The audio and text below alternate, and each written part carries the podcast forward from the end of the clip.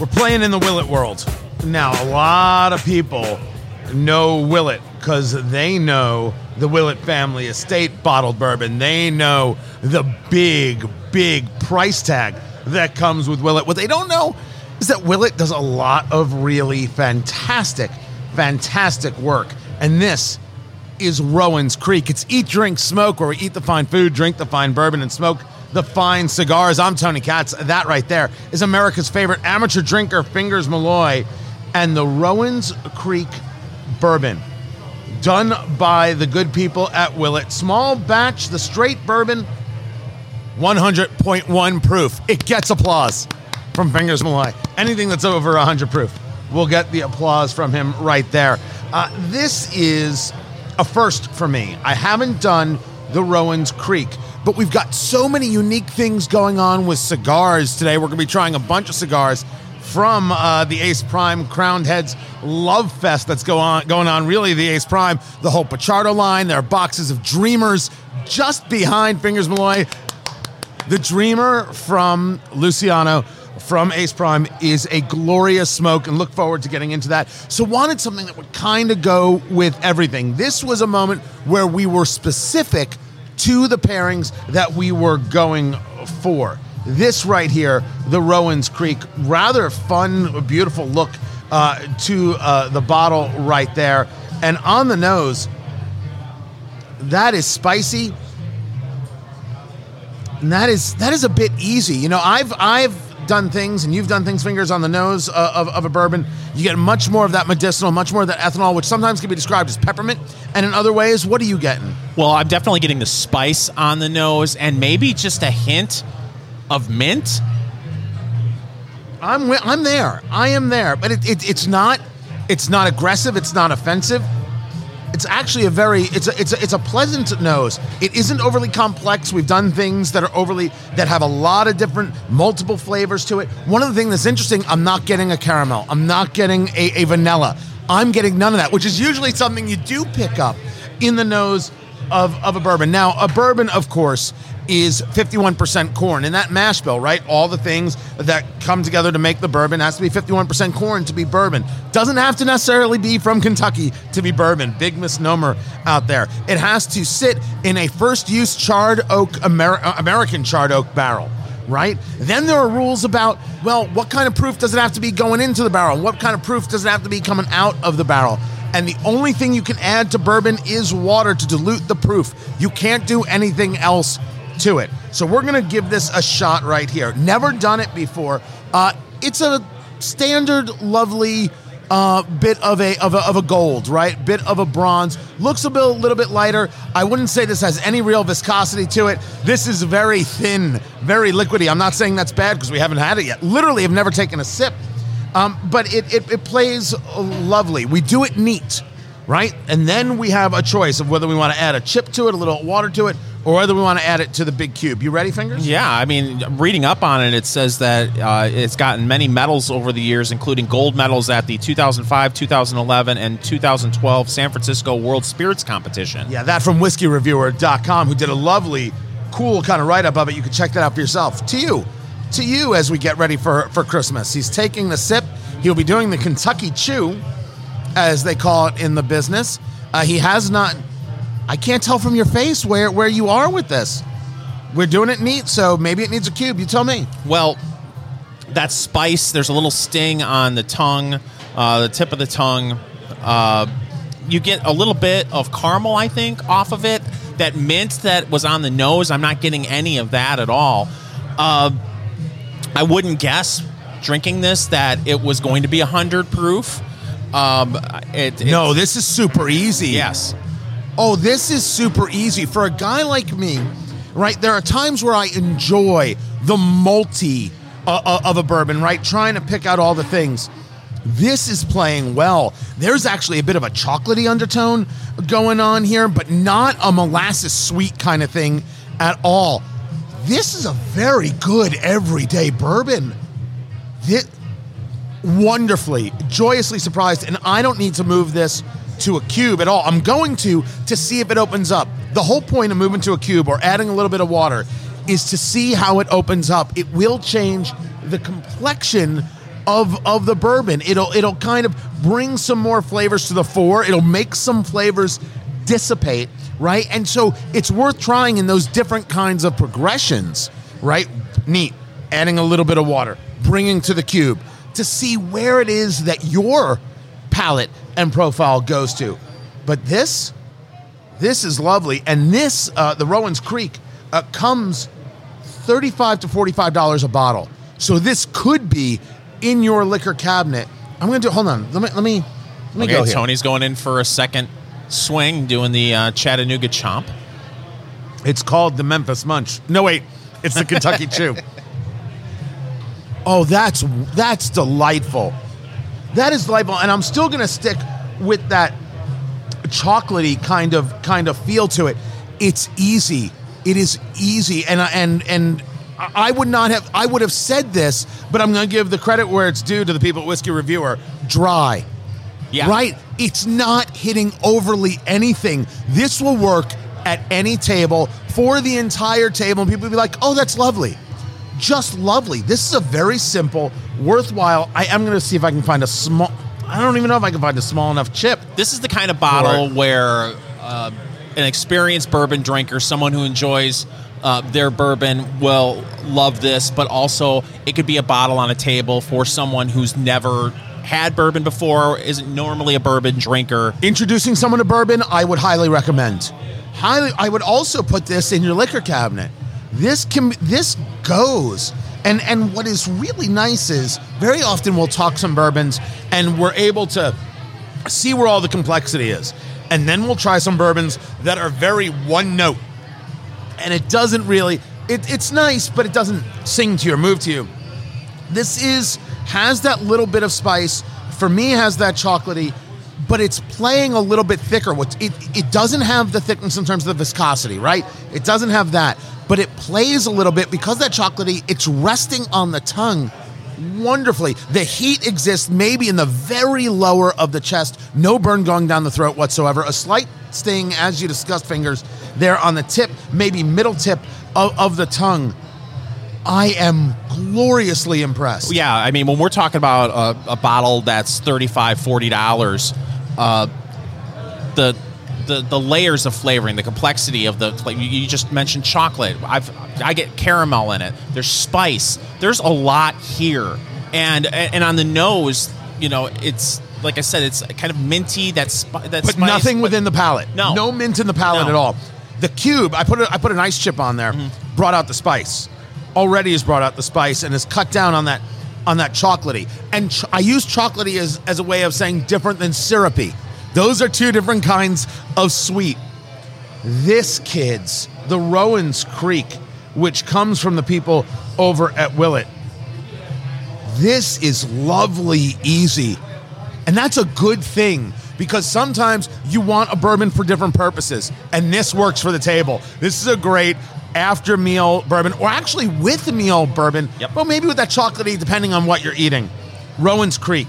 You are okay to check this one out for yourself. This is Eat, Drink, Smoke. Everybody's got a gimmick. Every restaurant, quick serve, fine dining, everyone's coming up with a gimmick. They got to get you in the door somehow. Eat, Drink, Smoke. Good to be with you. Tony Katz, America's favorite amateur drinker, Fingers Malloy.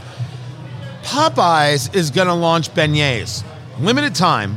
They think that desserts are a great way to add to the check, which says to me that people are utilizing Popeyes as a dinner opportunity, right? They're buying dinner for the family, and they're getting like, I would think of it in KFC terms, they're getting the bucket, right? And they're adding a dessert to it, just a way to add a few bucks and a couple of bucks.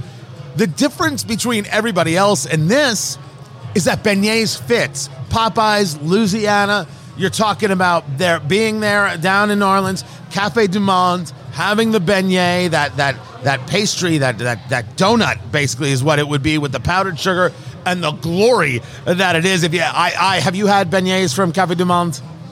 Listen, Tony, I'm just your typical blue collar slob. I'm not a. Mr. Fancy Pants. So when I heard beignets, I said to myself, I have no idea what that is. Did you call them begnuts? No, I did not, because you opened up the segment with beignets.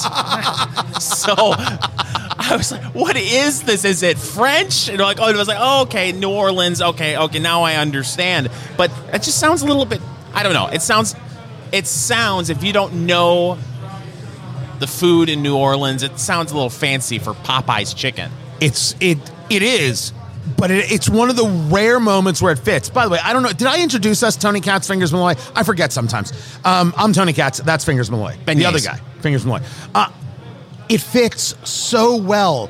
I'm actually surprised they didn't do it earlier, right? When I'm not a super big fan of shtick, but this one connects, and it connects with me. I actually want to see what it is they do, because this is the idea of, are they going to fry fresh, right? A donut is fried. A bagel is boiled. Most people don't know that a bagel is boiled. That's the boiling is what gives it that sheen. I put it in the toaster. On a bagel. That's not after. That's after. Oh! Words right there. But it's a donut, right? It's fried. If they were to keep a fryer just for beignets, you cannot put this in the chicken fryer. You cannot put this in the fryer. Oh, good Lord, no. It's got to be separate. But the idea of hot beignets just in a to-go setting, that makes me happy.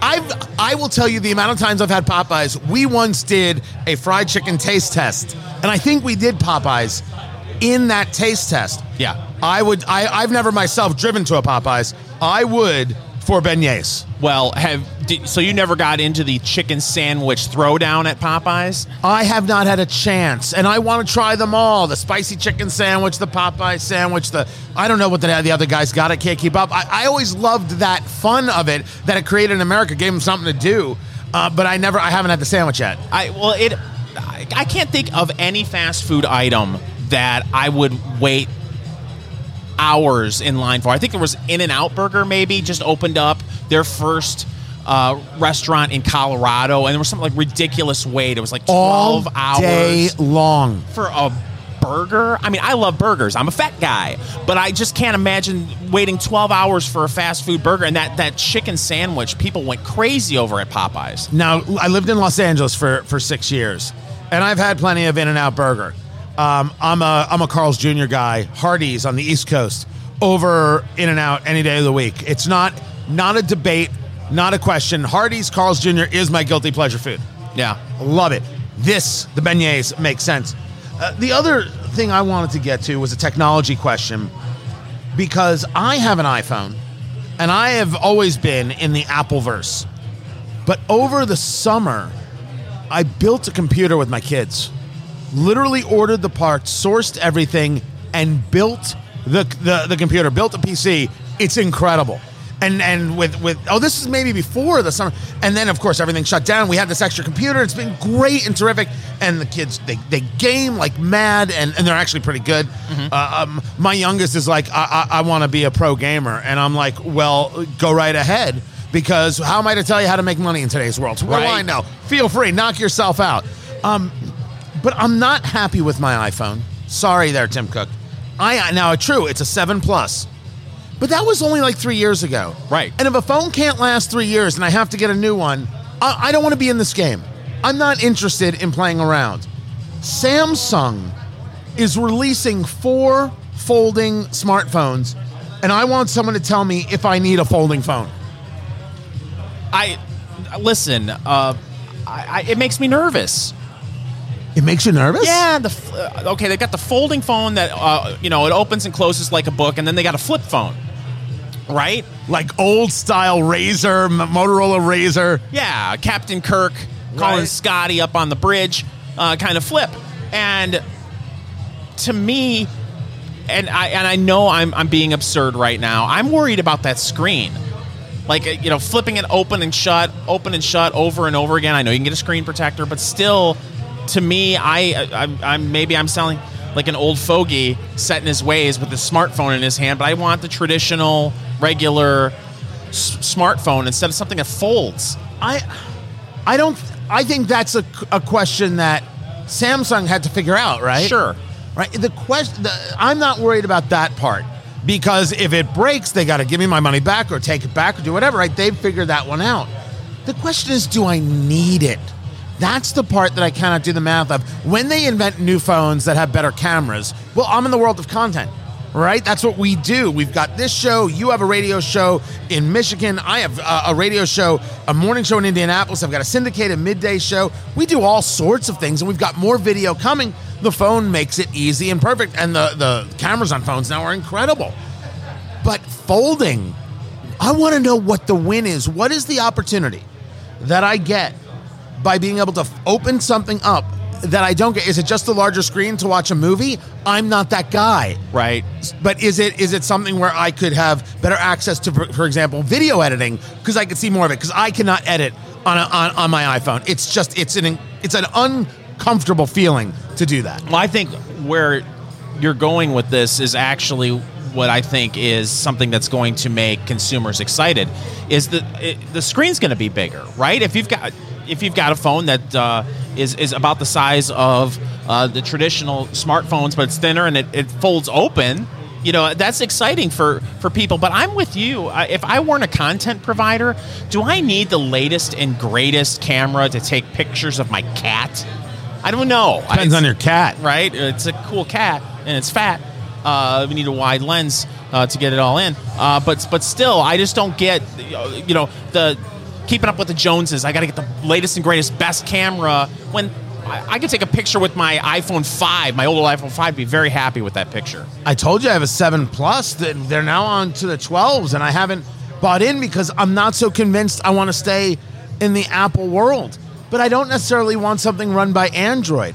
What I want is BlackBerry. And I want the BlackBerry operating system. I want the tactile keyboard.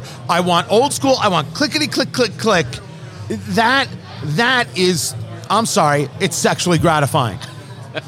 It is. Click, click, click, and I won't spell things wrong. I'll be happy. With the little wheel and the... Oh, I forgot about the little wheel. Yeah. Oh, now I definitely want it, but I can't find that. So let me know about the folding phones and why it would be better for my life and Fingers' life. This is Eat, Drink, Smoke. Eat, Drink, Smoke. It is your cigar, bourbon, foodie, radio extravaganza. I'm Tony Katz. That is America's favorite amateur drinker, Fingers Malloy, the Rowan's Creek bourbon from the people at Willett. My ice chip has melted, and this is lovely. Somewhere between $30 and $45 a bottle, 100.5 proof, easy. A lovely bit of sweet. I don't get the caramel. There's a touch, there's a nice bit of spice that's actually kind of muted itself a little bit now. That bit of chocolatey undertone. This is a fun bourbon. There's a lot there, but nothing overwhelming. There's just a lot that hits the palate, the spice. I'm getting a hint of caramel, and I'm now that you mentioned it, I am getting those chocolate notes. And we talk so much on the show about value. Right. A bottle like this at $35 is something that really needs to be in your liquor cabinet. And certainly is going to work for whatever table you're at. The first-time bourbon drinker, the odd-occasion bourbon drinker. If you're still looking for something to bring to the Christmas party, this will work. The Rowan's Creek. This is actually impressive. First time I've ever had it, Fingers Malloy. This is absolutely lovely. And the guys from Crowned Heads just set up where we record Blend Bar Cigar in Indianapolis, Indiana. The guys from Crowned Heads and Luciano himself from Ace Prime are here doing an event. I'm going to smoke everything they've got because they've got the Dreamer, which if you've listened to this show is one of our all-time favorite cigars. The Mil Días is there, the entire Pichardo line, which we reviewed just a couple of weeks ago. And it is Pichardo, not Picardo. P-I-C-H-A-R-D-O. We're going to talk to Luciano, talk the where cigars are going and how things have been in the world of COVID. But first, Fingers Malloy, news of the week. First of all, Tony, happy Hanukkah. Ah, Toda Rabba. Also, we're coming up on the Christmas season, Tony. Are we? That's what my calendar tells me. And, one thing that we have to be concerned with if you are someone who celebrates Christmas, according to the National Fire Protection Association, there are over 770 house fires every year because of Christmas lights and Christmas decorations. Is that because the decoration is too close to a heat source, to the light? Or is that because it's like National Lampoon's Christmas Vacation and 82 things are being plugged into one socket? Yes. Well, people hang on to Christmas trees too long. Real Christmas trees, not the artificial ones. And if they don't water them properly, you know, they get dry. They get dry, and then you got the lights and stuff, and it's just. Do you do a real tree? Oh no. And I'm ashamed to say, you know, because I've got two kids. We haven't put the Christmas tree up yet. And we're the weekend before Christmas. We've just been so busy, and you know. Don't they miss it? Don't you miss it? You know, they miss having it up. They don't miss putting it up. Because it's a 7.5-foot tree, which isn't the tallest tree in the world. But then you get the garland and the beads and the beads and the garland, and it's a non-flammable tree, so I don't have to worry. You find folks at the National Fire Protection Association. I know they're big fans of the show over there. Huge. My tree is not in danger of catching fire. Knock on wood. Nothing says fire safety like Fingers Malloy. He is moist all the time. He is non-flammable. Wow. Is what he is. So growing up Jewish, we didn't have a Christmas tree. Love helping other people decorate their trees. Love the lights. We drive around every year and look at lights. Fantastic. And people they're the people who go over the edge. They're the people who are just a little too much. But some people are super inventive. And what I've seen lately is the leg lamp from A Christmas Story. That's all they've got, just the leg lamp in the window. And I'm like, I love that. And if I could figure out how to reconfigure the top of the lamp to put up a menorah and have my leg lamp menorah or a menorah of legs, like it's not right, but I would totally do it because it's so great. Sounds like a business opportunity, doesn't it? And God bless, what is it, TBS or TNT when they just start running? Oh, the Yule Log. The Christmas Story. So there's the people who do the Christmas Story, right? The movie on a loop over and over. And then there are the stations that just show the fireplace. They just show the log. And that's awesome. Next story. Well, we're going to stick with the Christmas theme, Tony. Amazon now says you can ask Amazon Alexa to share your shopping list with friends or family. Ugh.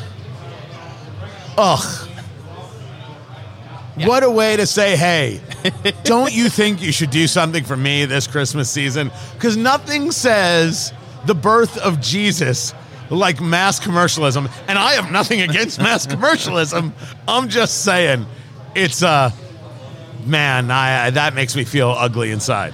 Well, and are you one of these people that do you have something against having these devices in your home? Do you feel like they're listening to you all the time? There's no way. I would not have an Echo, a Dot, a Home, a Play, a smart speaker of any kind in my house. Not a chance. I have like 3 of them in the house. I'm never going to your house. Yeah, well... You should have to put up a sign that says, warning, this house is under surveillance. But can I tell you something?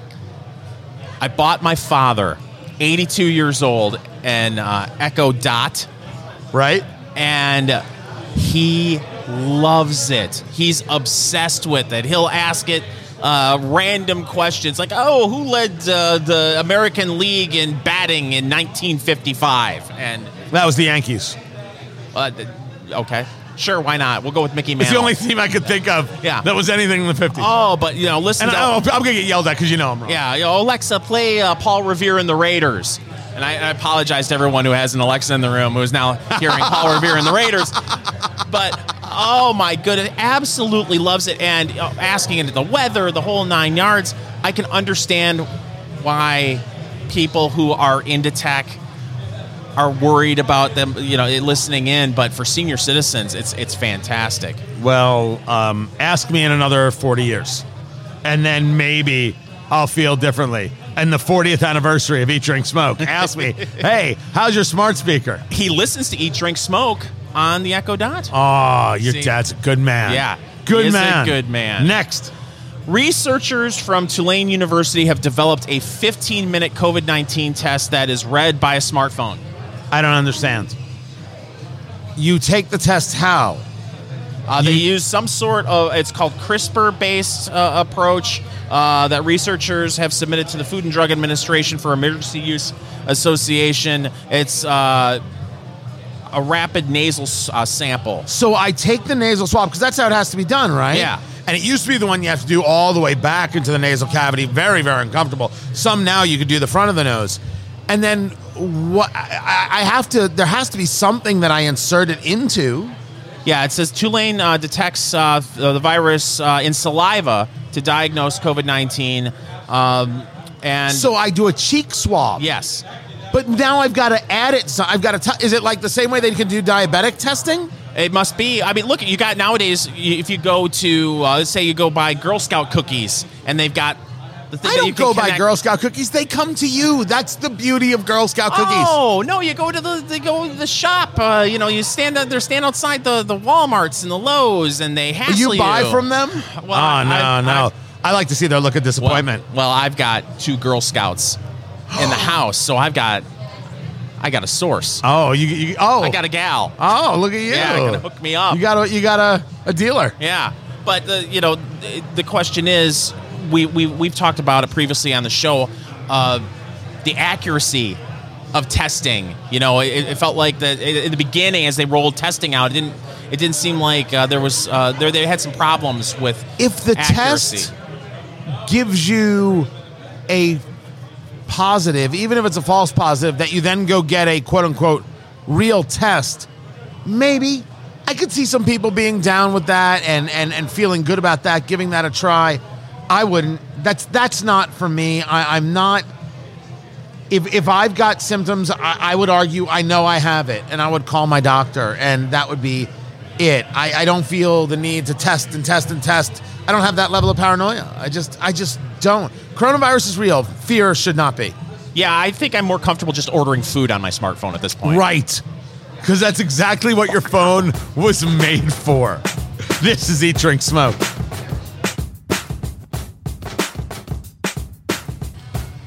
Now we're going out of order here and doing a cigar right now. Before we get to the cigar, that's how happy I am. Eat, Drink, Smoke. Tony Katz, Fingers Malloy, great to be with you. I don't even know how to explain where it's from. This is the MXS. Now, you've heard us talk about Crowned Heads before and how much I adore those cigars, the J.D. Howard, how much I adore the La Coalición, which we've reviewed on this show. And you were there when we got a chance to speak to Luciano of Ace Prime. Ace Prime makes cigars that you already smoke and you've never heard of Ace Prime. That's what Ace Prime does. Well, Luciano has come from out of the shadows with the Mil Días, which is a spectacular smoke, one of Fingers Malloy's all-time favorites. Fantastic. And the Dreamer, which is a Lancero. We're talking long and thin, right? I love the Lancero because you get so much of the flavor out of the wrapper. David Payne, the third. Yes, sir. Look at you. Joins us right now from Crowned Heads. He's their regional sales guy, and he's here because they're doing a whole Crowned Heads Ace Prime Luciano event, and he's like, you got to try this. This is the MXS. Now, just a couple weeks ago, we reviewed the Pichardo. We did the San Andres Pichardo. Loved every single bit of it. I've done everything in the line. And the San Andres, that Mexican wrapper, and the Classico were absolutely brilliant smokes. This, the MXS, is rather lovely. This is a Sumatra, so this is Ecuadorian in the wrapper. And the binder and the filler, do I have that right? I don't have that right? Wait, that cigar that you have there is actually not in the catalog. It's so brand new. So you have 2 MXS cigars. Yes, the Tiago Splitter and the Dominique Wilkins, which I didn't know he was a part of this thing. Nobody told me. We had to find that out the hard way. Those are actually sold out now. The Dominiques are, at least. Okay. So yeah, the MXS series, it stands for Maximum Excellence and Success. It is a line of signature cigars, so we do have some big names attached to it, like Dominique Wilkins, Tiago Splitter, but it's not necessarily a celebrity cigar, right? It's more so, it celebrates the type of work ethic, the type of man, the type of person that you have to be to enjoy success in anything that you do in life, including cigars. And we wanted to sort of encapsulate that for these blends. So now, you wanted to create something that said, hard work gets you somewhere. That's the story we want to tell. And you brought the MXS series through Crowned Heads, yes, to the people. So what the bloody heck am I? Wait, so is it not? See, this is where I get confused. Is it Ace Prime or is it Crowned Heads? It's this both. Is where it's. That part confuses the daylights out of me. Explain that. So, Crowned Heads, you know we work with a bunch of different factories, right? We've got the Ernesto Perez Carrillo. We've got the My Father factory. We work with Drew Estate. Tabacalera Pichardo is another one of our factories that produces Juarez and Mil Días for us. Right. Tabacalera Pichardo is also the home of Ace Prime. That is their brand. Now, because of the relationship we enjoy, the success we've enjoyed with their blends, we've started an alliance. Not more. It's more than a partnership, really. Along with that comes distribution. And so I also sell Crowned Heads and Ace Prime in 9 states in the Midwest. And then we enjoy a really nice relationship on the factory level as well. So that's where my confusion was, Fingers, because I thought Crowned Heads was the overseer of Ace Prime, even though Ace Prime did its own things, at least on these cigars. No, it's just 2 friends that got together and said, hey, you do this, I do that, why don't we do it together? And it was like, cool, let's smoke over it. You know, that's actually the story of Mil Días. 1,000 Days right. is the story of how John and Luciano met, the 2017 IPCPR trade show, and it took them 3 years, 1,000 days, to get this final Mil Días blend onto and into the hands of the consumers. How many times, Fingers, have we seen what could only be described as the nepotism, but the real love affair in the world of cigars, that it is not an adversarial relationship. It is, how can we make this thing grow? I mean, how many times have we've been in rooms when different cigar makers have been together, and it's like, well, they, you know, a lot of times get the tobacco from the same place, and it feels like they're almost working together and rooting for each other, which is so different than you see in other industries. So now that I understand it, tell me about the MXS. What in the bloody world am I smoking here, and where do people get it? Well, the Adrián González is brand new, the MXS series. What is it called again? So this cigar that you have in your hand is an extension to the MXS series known as the MXS Adrián González. Adrián González. Yes. Famous baseball player. He's a Gold Glove Award winner. He is baseball legend and cigar connoisseur. Now, the name of the size is actually his nickname as well, El Titan. So that's something special that we brought into the project. And what size is this cigar? What is the length here? 6.5 by 50. It feels lovely in the hand. It's got the right weight to it. And this wrapper does something that I adore, a personal thing that I look for. It's got a lovely bit of oil to it, but it's got a bit of grit. Mm-hmm. I search that out. Sometimes I'll find oily and it's smooth. I don't mind it. There's something about the grit in a cigar, in the wrapper, that brings me a little something. Maybe it's just a personal quirk. I love a toothy wrapper. What is this wrapper right here? So you mentioned a couple of the other wrappers that you do enjoy from Ace Prime. This is that same Mexican San Andres that you love. So I'm very excited for you to smoke that and get your thoughts on it. Because I thought it was a Sumatra at the first. Mexican San Andres, which you can find on the Pichardo. It's got a lot. For me, would I be lying? Would I be lying if I said it has a lovely sweet to it? No, not at all. Right? No, yeah. That's a prominent note. This screams for coffee in every kind of way, but this would scream for no creamer coffee. Almost like it desperately wants an espresso to mix with this here. This whole line that's going on here, this collaboration, this love fest.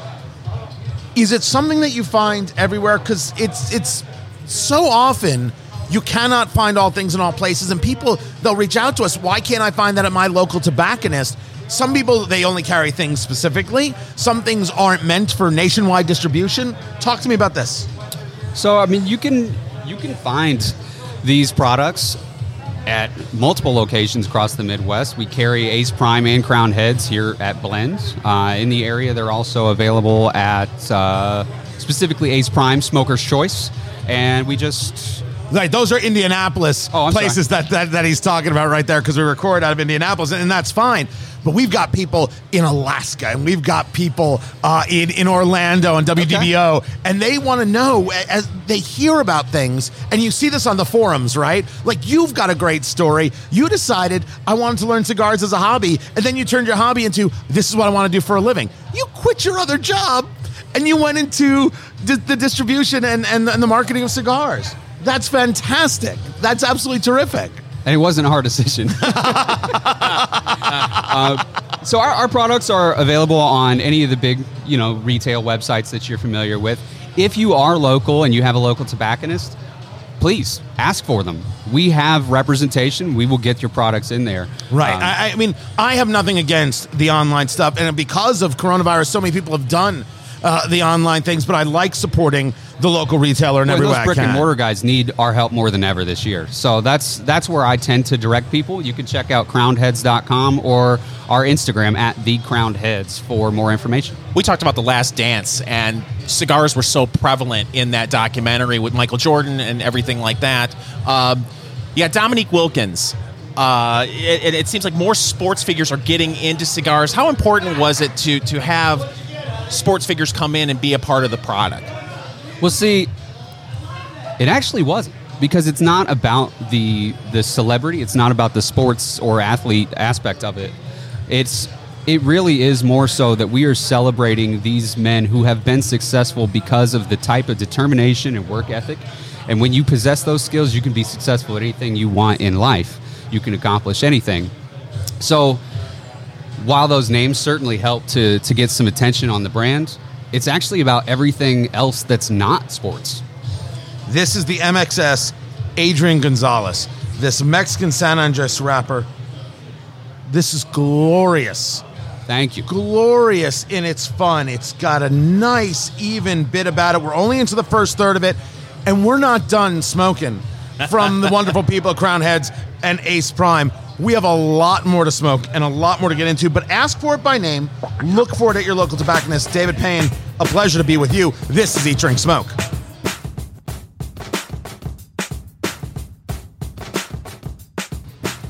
It dawned on me that for all the conversations we have about cigars, we never once answered the question, why? Why do we smoke cigars? What's the point? What's the value? What do you mean you don't inhale? It's confusing to people on the outside, but people on the inside, holy cow, are they in love and falling more in love every day. Eat, Drink, Smoke, so good to be with you, where we eat the fine food, drink the fine bourbon, and smoke the fine cigars. I'm Tony Katz. There's America's favorite amateur drinker, Fingers Malloy. Continuing to smoke, we actually started a little bit early. Sorry, it's the way it happens. The MXS, this is the Adrián González. Now, MXS is kind of, it's not Crowned Heads, it's Ace Prime. But Crowned Heads does the distribution for Ace Prime. And Ace Prime, which you may never have heard of unless you listen to this show, because we've interviewed Luciano before of Ace Prime, they make cigars for people all around the world. They make cigars that you smoke and you know and you love.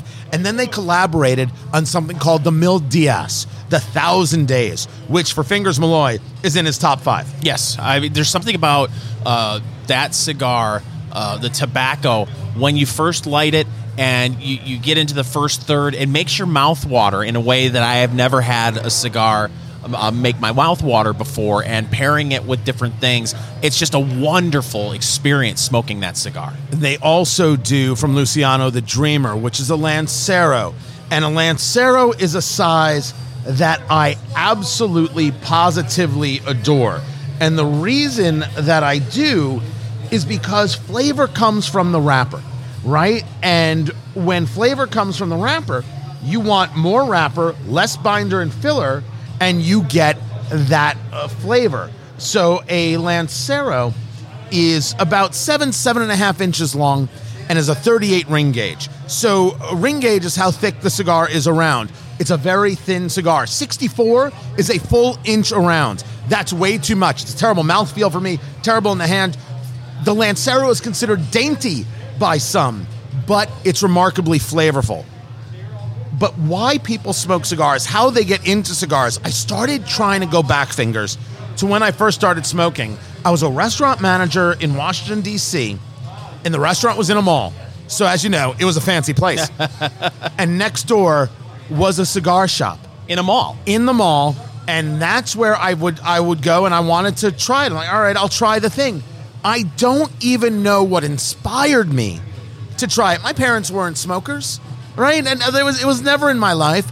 But that's where I first started. And so I was in my 20s. And then I took a few years off, and then I lived in Tampa Bay. And so Tampa Bay is right next to Ybor City, which is Cigar City, USA. And at the time, and they still have cigar shops, rollers right there. I mean, that's what they're known for. J.C. Newman is there. And it came back. And from there, it was really about, I enjoy this. And only recently, and really the advent of this podcast, which is now a radio show on over 60 stations, has it become, I want to know more about their story and their history. You know, this whole MXS brand, which is the idea, not that they have athletes like Dominique Wilkins and Adrián González attached, but rather it's about people who have worked hard to become great and how important that is. Story is everything. So that's how I got in cigars, by chance. I don't even remember how. What about you? For me, I was in my early 20s, and I would listen to sports talk radio, and they would advertise cigars. And the big one back then that would advertise on sports talk radio was Punch cigars. Right. Oh, grab yourself a Punch cigar. I was like, okay. I went to a bar, smoked a Punch cigar. Didn't really know. I just thought it looked cool in my hand, and I'd have a red stripe beer in my hand because the bottle looked really cool. And that's what I was all about. You know, now that I'm much older than my early 20s, the reason why I love smoking cigars so much is, you know, I have some anxiety issues. And for me, to smoke a cigar is so relaxing. You sit back on the back deck or on the patio, or you're in a beautiful place like, you know, Blend Bar Cigar, where we're here right now in Indianapolis. And this isn't a cigarette. You know, you're not trying to just get every puff as quick as you can. It's just so relaxing and makes the world slow down. So that's the reason why I don't smoke the shorter cigars. Now, there are great shorter cigars. Nub, the Short Story, Arturo Fuente. They're good for a quicker smoke. When I smoke a cigar, I want the time. I need the time. I'm giving myself a respite and a break. And to come to a cigar lounge, you can decide you just want to be by yourself, you don't want to be bothered, it's fine. You could sit down and talk to total strangers. Everybody is cool and calm and relaxed. You rarely have a political conversation, and if you do, it's people just sharing thoughts and ideas. I've had more conversations about parenting in a cigar lounge than I've ever had political. The answer that I give, right, and I hear this from you too, Fingers, of why cigars, is because it sets the day apart. First, cigars are complete and total adult activity, right? Cigars never get marketed to kids, never lump it in with cigarettes. None of that is real. That's an awful thing to do. It's a purely adult activity. Secondly, it's purely a leisure activity. You cannot be doing a bunch of things while smoking a cigar. It requires your attention, and you want to give it the attention because you want to know, what is that taste? What is that flavor? What is that experience that I'm getting? And in a world gone freaking mad, holy cow, is that more important than ever? Yeah, and the other thing, too, about cigars and the cigar world that I think we really need to start highlighting more and more is, if you've never smoked a cigar, if you've never been in a cigar lounge, if you've never gone to a cigar store, it can be very intimidating. Agreed. This world that we're in right here, it's so welcoming. They bring you in. They want to teach you about cigars and how to smoke them and open this world to you and bring you in and let you relax like everyone else. Don't be intimidated walking into a cigar lounge, or if you want to try a cigar, going to a cigar store, talk to your local tobacconist. They will steer you in the right direction. If they're worth their salt, yes, they will absolutely want to help you and want to direct you in the right place. And always remember, there is no rule that cigars have to be expensive, right? I can walk into a humidor and point to plenty of $25 and $30 cigars, and I can point to a lot to $6 to $8 cigars, and I can point to a lot of $12 cigars. There's a price point for you. So it's not a question of price. Do not let that be the thing that stops you. And I agree, Fingers, in every way. Don't allow any level of intimidation factor to stop you. Oh, I don't know what I'm doing. Yeah, everybody started by not knowing what they're doing. Right. Everybody started by not knowing what the heck was going on and why it's going on. But people at a cigar lounge, if you were at a cigar lounge and you asked the person next to you, hey, how do you fix this? Like canoeing on a cigar when one side is burning, people will help you. You need a touch-up, people will help you. It's a little extra light in case some places it's not burning as properly. Why cigars? Because it just sets the mind right. And it's a joy. If you're not having joy while smoking a cigar, holy crap, are you doing it wrong? We're going to talk with Luciano. We're going to get into more where cigars are going. This is Eat, Drink, Smoke.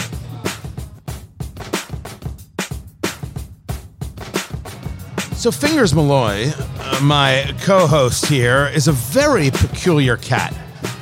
He has, well, a very even temperament.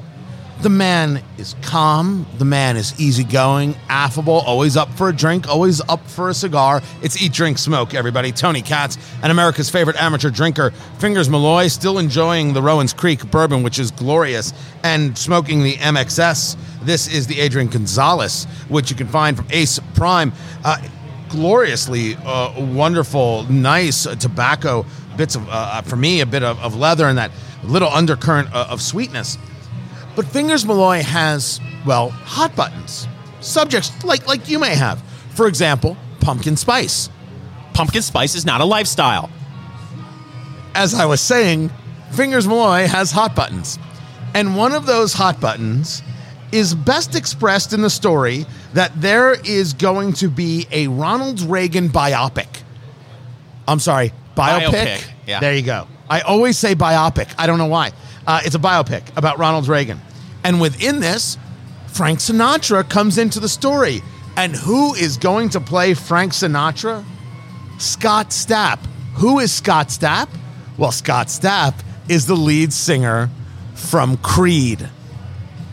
And Fingers Malloy cannot take any part of this story. He has lost his mind. What's wrong, Fingers? Creed. They're a band, you know. Yeah.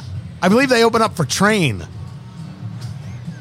I've known you now for 10 years.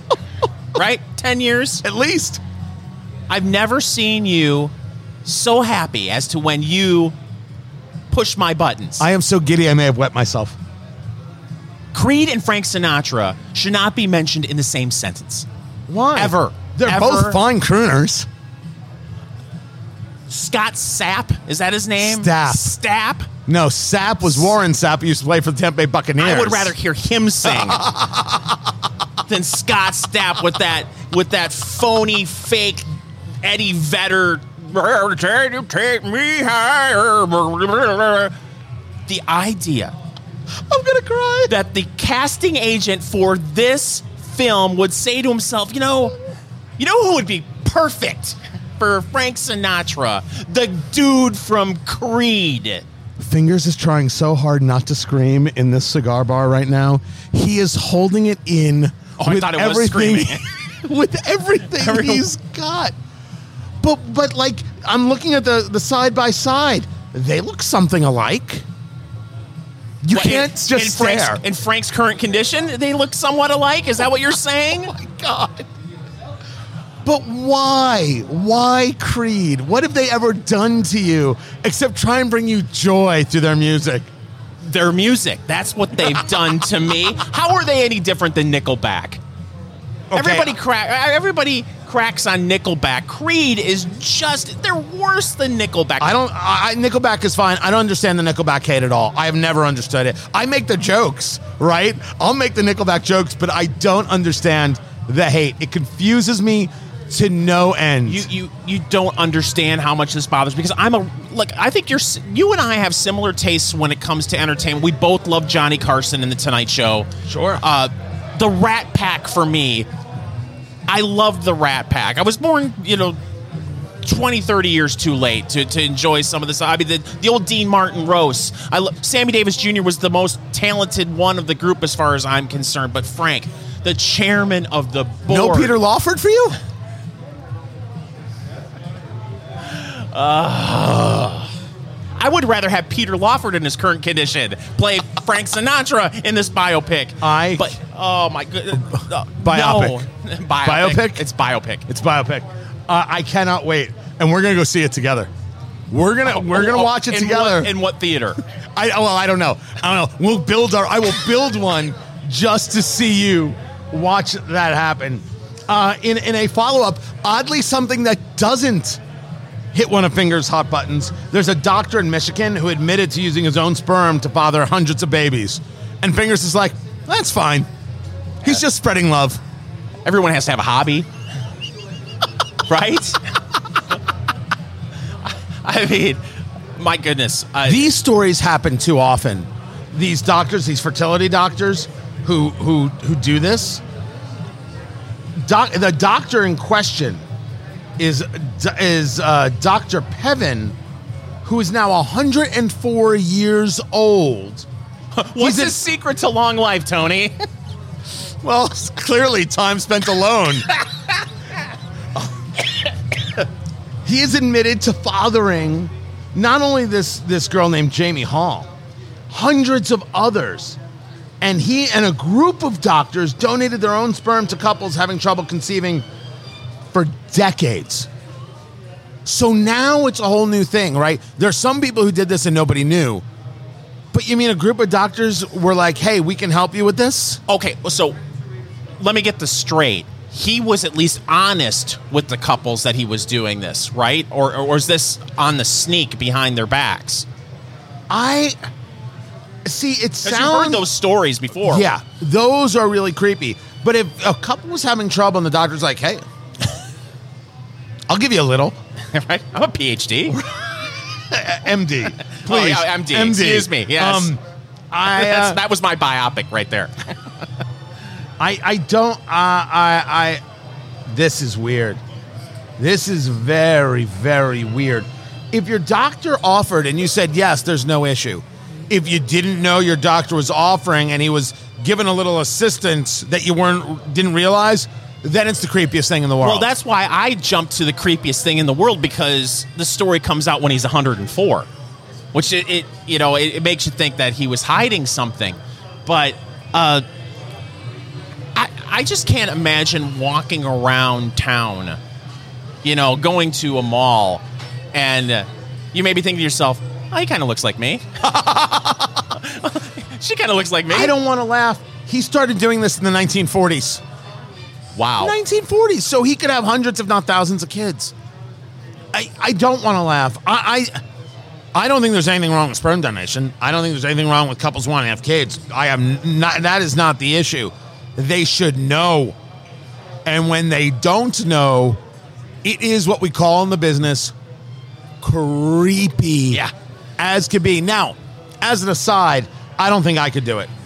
I don't think I could be a donor in that way. I don't think I've spent too much time thinking about it. Right?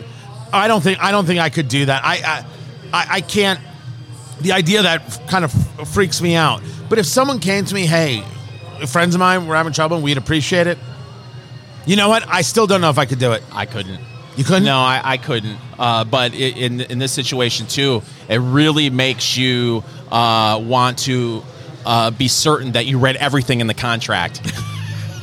You read the fine print, right, Tony? I mean, in the sperm donation contract? Yes, you do. You read every little bit of it. Wait, what could be? Now I want to know what could be in the contract. Like, you want to make sure it's the right person. Right. But you hear those stories, too, and things get switched up. We thought we were getting a PhD, and we didn't, right? And I was going to make a joke, and then I'm like, that joke could be offensive to some people. Right? And what's wrong with me? I was worried about being offensive to some people. It's like we've never met. This is Eat, Drink, Smoke. Eat, drink, smoke. It is your Cigar Bourbon Radio. Cigar Bourbon Radio, your Cigar Bourbon Foodie Radio Extravaganza. If only I knew how to do my own show. Tony Katz, Fingers Malloy, so great to be with you. Luciano from Ace Prime, our second time this year. That's right. Meeting and getting together. It's good to be with you. aceprime.com. And it took me a while to understand the relationship with you and with Crowned Heads, because Ace Prime makes cigars all over the place that people don't even know are coming from Ace Prime. And then the collaboration with Crowned Heads was really about how you were designing cigars that you wanted to get out into the world. We are smoking the MXS, the Adrián González, with that San Andres wrapper, the same wrapper we reviewed just a few weeks ago when we did the Pichardo, which was sensational. So before we get into this cigar, maybe where cigars are going, talk to me about the San Andres wrapper, because we were both noticing that in all the cigars that we've done, that's a rare bird, that wrapper. It's a Mexican. Talk to me about that wrapper specifically, why you chose that for some of your cigars, and what makes it special. I think what makes it special on the San Andres is that you have, in the Valley of San Andres, such a rich soil. And the seed that they use on the Valley of San Andres is just an amazing seed. We're talking about in the same plant of Criollo, which is the it's mostly grown in Mexico. You can find almost like a different taste profile in every single layer of the plant. So if you go to the first prime, you have a different thickness of the leaf, and that will influence your blend in a way. If you want to actually have a more influence of the Mexican San Andres into your blend, you go to higher primes or higher cuts, and I think what makes it special about this wrapper is extremely versatile. You can actually use as a binder. You can see a lot of blends coming out with binders. They are from the Valley of San Andres in Mexico, and they're used for wrappers as well. You can see this in so many different manufacturers. It's a very popular wrapper right now. Now let's talk about what it is you're doing and what's going on in cigars this year, this coronavirus year. When we last saw you, coronavirus was just starting to come on the scene, really, and you guys had to change a whole system of, it was a trade show that got canceled, and so you were doing these mini kind of trade shows. What has this year been like for the cigar creators, the blenders like yourself? What has this been like? Because while a lot of businesses have been shut down and harmed, cigar smoking is through the roof. What has this been like these past 9 months for you? I think it's been we've been blessed, to be quite frank. Most of the manufacturers, they really got hurt, especially the ones that were in Honduras and Dominican, because they had to close down. In Esteli, it did affect us for a little bit, but just maybe 2 weeks or 3 weeks. So we've been actually manufacturing a lot of cigars there, helping friends. I have several friends that have other factories in different places that we've been supporting and making cigars for them. We've been blessed, man. I mean, it's been a time for us to develop new products for 2021. We've been creating amazing blends that we're going to be launching very soon. New projects. I think was a time for almost like a reset for the entire industry. And for us was a time that was extremely rich in creativity.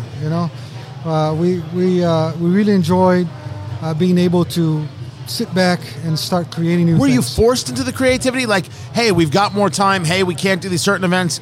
Let's sit down and think this. Did you find yourself rethinking any blends that you thought, okay, this is going to be it? And then you were like, no, wait, on second thought, after some further thought, maybe we could try something a little different. Absolutely. I think, it's a time that we're using to perfect. I think it's we're definitely using this time really wisely. It's no questions. Right. Luciano, last time we saw you, you introduced us to the Mil Días. and we have been champions of the Mil Días ever since. Can you talk a little bit more about that cigar from the conversation that we had a long time ago? And I'm sure you probably don't remember it. Oh, he remembers everything about us. Oh, but I'm telling you, us every day about you guys. What I found very interesting about the Mil Días is when you get into the first third, how much it makes your mouth water. Mm-hmm. Can you talk a little bit about the tobacco in the Mil Días and why it does that? So I have to say that it should be the goal of any blender to make you salivate, because that's the only way you're going to perceive flavor. So you have to salivate in order to open taste buds that wouldn't open if it wasn't for the salivation process. Just like with food, when you're eating anything, if you don't salivate, you don't taste the food. The same thing with cigars. So I think the key of the Mil Días was being able to combine the sweetness of the jalapa, which is extremely rich in magnesium, and at the same time with the acidity of the Peruvian tobacco and the roundness of the Costa Rican tobacco. I think this mix was a perfect recipe for salivation, and that's what happened. You know, we've been trying this blend for a while before we really decided to launch in the market, and once we were confident that this would be a big hit, that's when we did it. So, talking to Luciano of Ace Prime, aceprime.com, so you can see everything that they make. Now, as I said, we're smoking the MXS.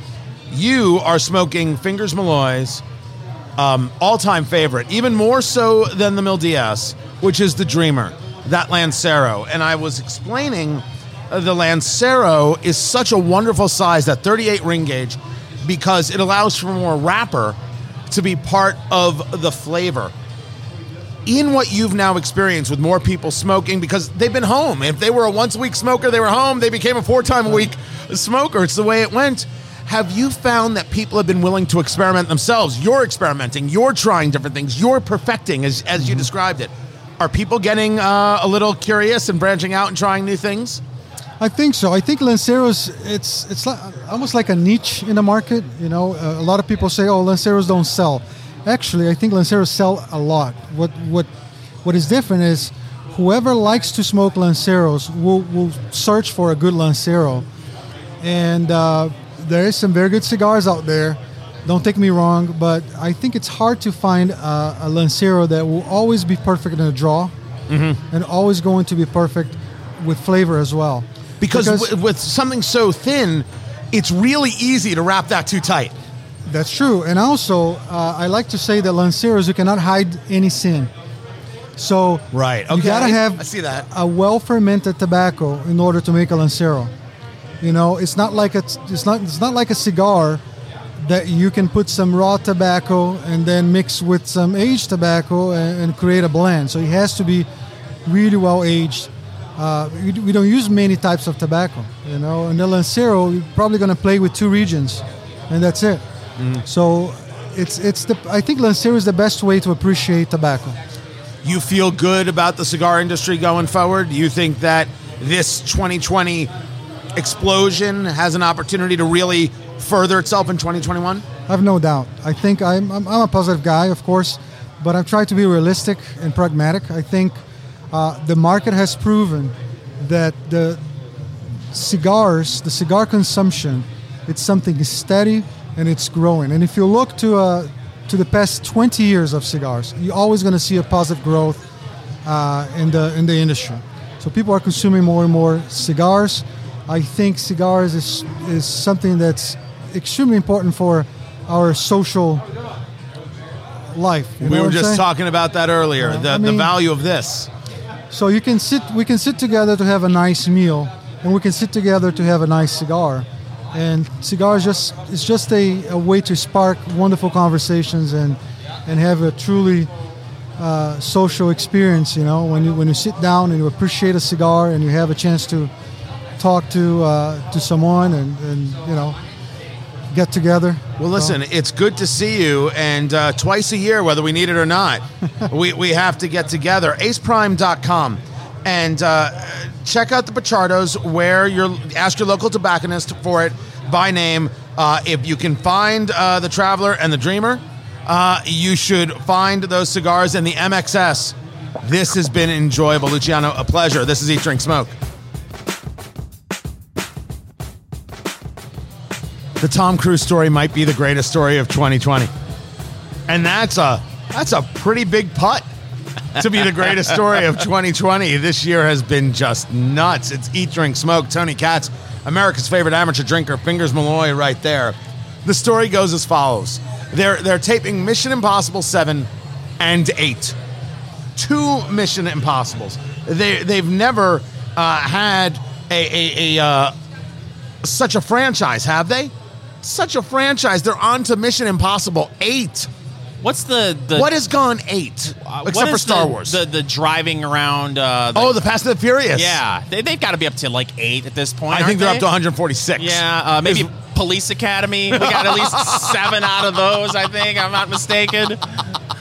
I stand corrected. But the story is they're filming this in the world of coronavirus. And so they've got rules and regulations. Well, Tom Cruise notices two guys on the crew having a chat without their masks. And Tom Cruise goes criminally insane. He's screaming at them and yelling at them, saying, every night I'm talking to producers, I'm talking to the insurance company, and you people are blanking it all up. I see any of you blankers not wearing your mask, you're blanking gone. That's it.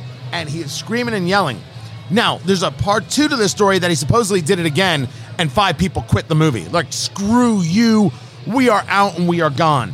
But there's been this incredible conversation about whether or not Tom Cruise was right to yell and scream at these guys and be upset with these guys. Now, I want to take one of them off the table. Some people said, well, this is because he's a Scientologist.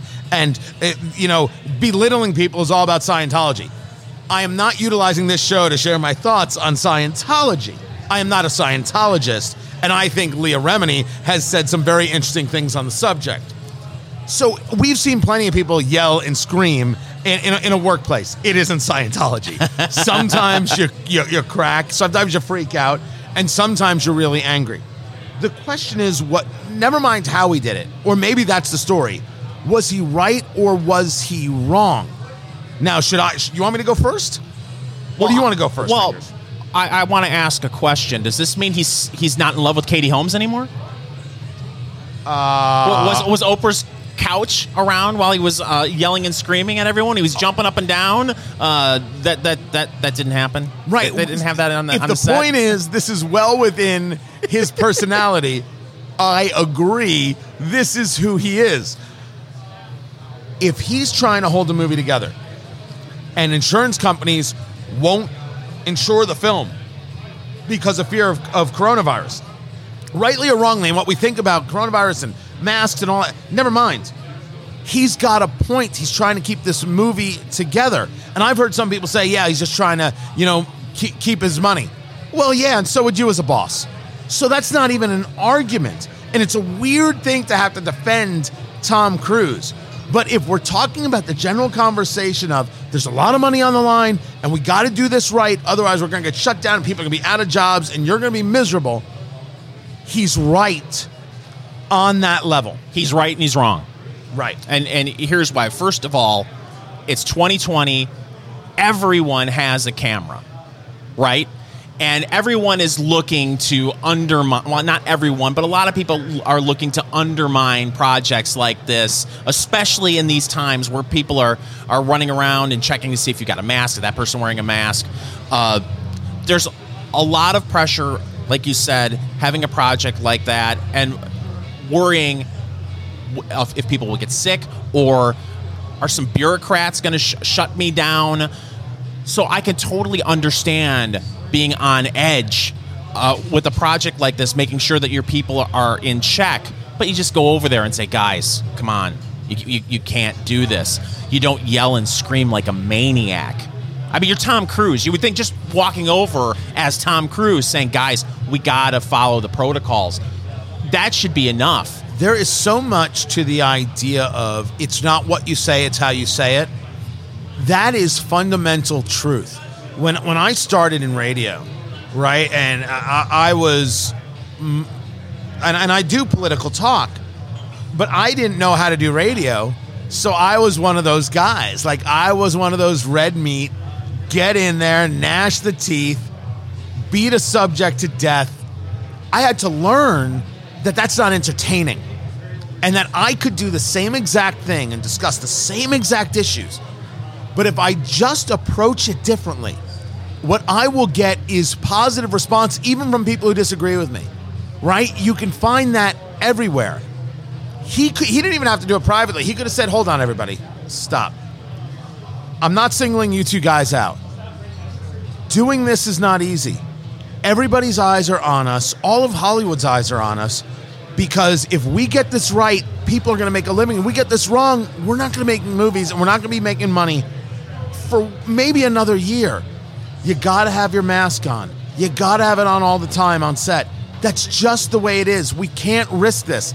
And I'm sorry, guys, there's too much at stake for everybody here. And if you're talking and hanging out without a mask, you're going to get fired. And it's because we got to make sure that this project and everybody's job stay intact. Well, look at the results of his behavior. 5 people just walked off the set. It would have been one thing with Tom Cruise's clout if he walked up and behaved exactly like how you said he probably should have behaved. Right. And had people on the crew saying, oh, man, I really don't want to disappoint Tom. He's right. You yell and scream like a maniac like that, and they're going to think, dude's a jerk. To hell with him. I was wondering if the response was a whole millennial conversation. How dare you yell?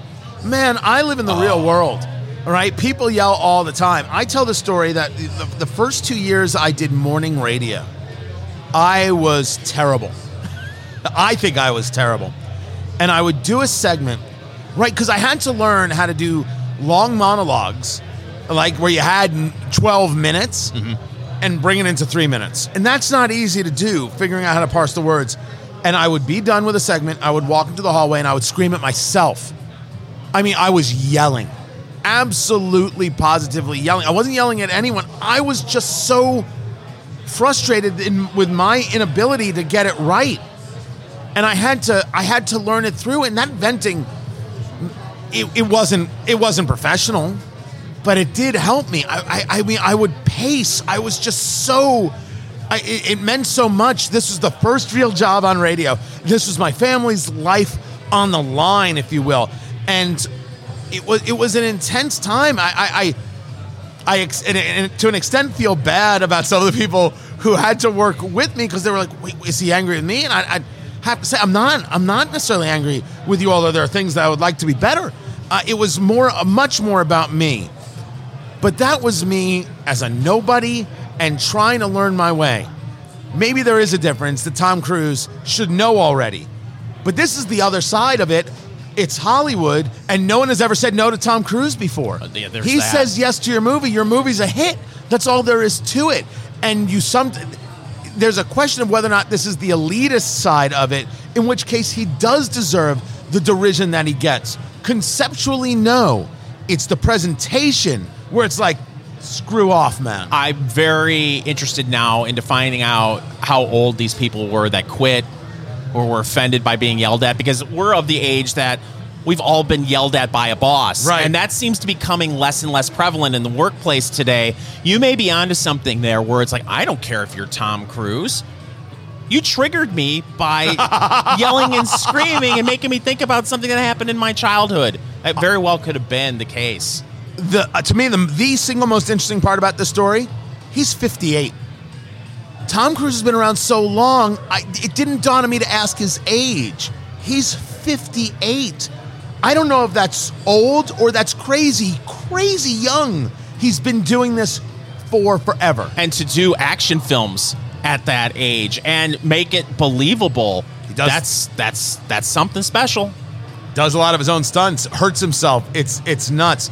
The MXS, this is the Adrián González from Ace Prime, aceprime.com.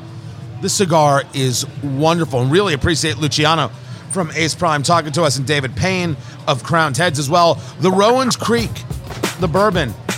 This is joyful. Have a Merry Christmas. This is Eat, Drink, Smoke.